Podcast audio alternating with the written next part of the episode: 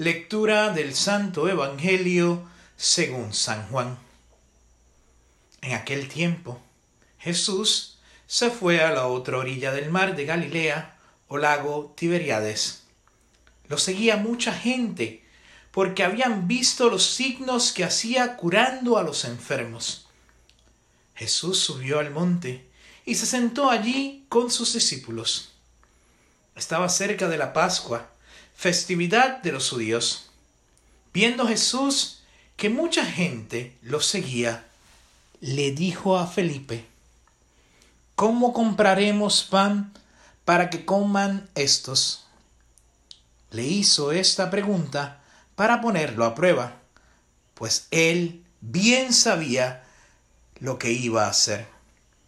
Felipe le respondió, ni doscientos denarios de pan bastaría para que a cada uno le tocaría un pedazo de pan. Otro de sus discípulos, Andrés, el hermano de Simón Pedro, le dijo, Aquí hay un muchacho que trae cinco panes de cebada y dos pescados. Pero, ¿qué es eso para tanta gente? Jesús le respondió, Díganle a la gente que se siente. En aquel lugar había mucha hierba. Todos, pues, se sentaron ahí. Y tan solo los hombres eran unos cinco mil. Enseguida tomó Jesús los panes y después de dar gracias a Dios, se los fue repartiendo a los que se habían sentado a comer. Igualmente, les fue dando de los pescados todo lo que quisieron. Después de que todos se saciaron, dijo a sus discípulos, recojan los pedazos sobrantes, para que no se desperdicien. Los recogieron, y con los pedazos que sobraron de los cinco panes, llenaron doce canastos. Entonces la gente, al ver el signo que Jesús había hecho, decían, este es en verdad el profeta que había de venir al mundo. Pero Jesús, sabiendo que iban a llevárselo para proclamarlo rey, se retiró de nuevo a la montaña, él solo. Palabra del Señor querida familia. Hoy comenzamos con este discurso del pan de vida. El evangelista cuenta repetidas veces el milagro de la multiplicación de los panes. Este relato que Juan nos da hoy es importante para entender la figura de Jesús para entender su vida y su propósito aquí y más que todo para entender nuestra fe de cristianos, de católicos, para entender la Eucaristía. Ocupa una importancia entre nuestra unidad cristiana. Desde los primeros hombres y mujeres que reunieron esas primeras comunidades es la Eucaristía centro y culmen de nuestra fe. Solo tenía aquel joven cinco panes y dos peces. Y nuestra reacción humana podía ser, wow, al igual que los apóstoles que estuvieron puestos a prueba su fe, que andaban con Jesús ¿Qué voy a hacer con cinco panes y dos peces? ¿Qué voy a hacer con los pocos denarios que tengo? El milagro de la multiplicación de los panes aparece en estos cuatro evangelios. La razón principal es ese anticipo a la última cena. Es la celebración cerca de la Pascua, que nos lleva a la celebración eucarística. Esta lectura contiene gestos que realizamos en la Eucaristía, que fueron hechos por Jesús.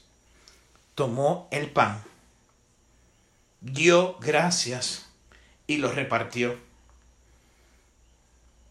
¿No pasó lo mismo en la última cena? ¿Y no vivimos nosotros lo mismo en cada Eucaristía? Jesús alimenta a esa multitud. Cinco mil hombres, sin contar mujeres y niños. La Eucaristía es fuente inagotable de alimento. Es fuerza para nuestra comunidad cristiana. Jesús se sintió responsable de darle de comer al pueblo Hoy somos nosotros responsables también. Somos responsables de que llegue la predicación y la Eucaristía a todos los confines de la tierra. Esta lectura nos presenta tres puntos importantes que nosotros en estos momentos que estamos viviendo este aislamiento social podemos practicar desde nuestros hogares, con los nuestros y a través del uso de la tecnología. Todo pan se compartía solidariamente y se multiplicaba por el poder de Dios Hoy nosotros podemos compartir el pan de la palabra a través de estas redes sociales. El segundo punto, Jesús tiene una gran confianza en su Padre. Tiene total confianza en Dios.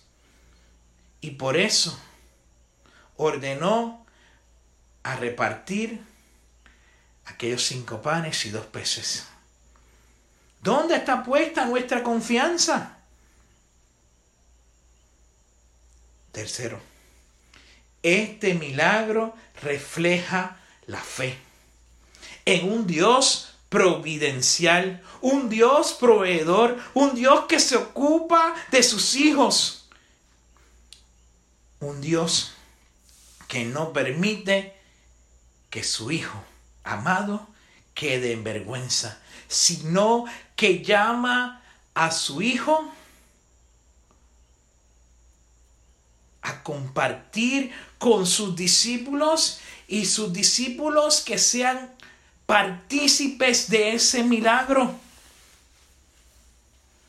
Reflexionemos. ¿Comparto lo que tengo con los necesitados? En este tiempo que estoy en mi casa, puedo recoger y ver con qué es lo que tengo que vivir y lo que tengo de más se lo puedo dar a otros y regalarlo y donarlo. ¿Cómo puedo satisfacer la sed que tengo de Dios? En hambre espiritual y llevarle el pan de la enseñanza a otros. ¿Cómo puedo compartir la alegría de un Cristo resucitado? Un Cristo vivo que está presente en su iglesia.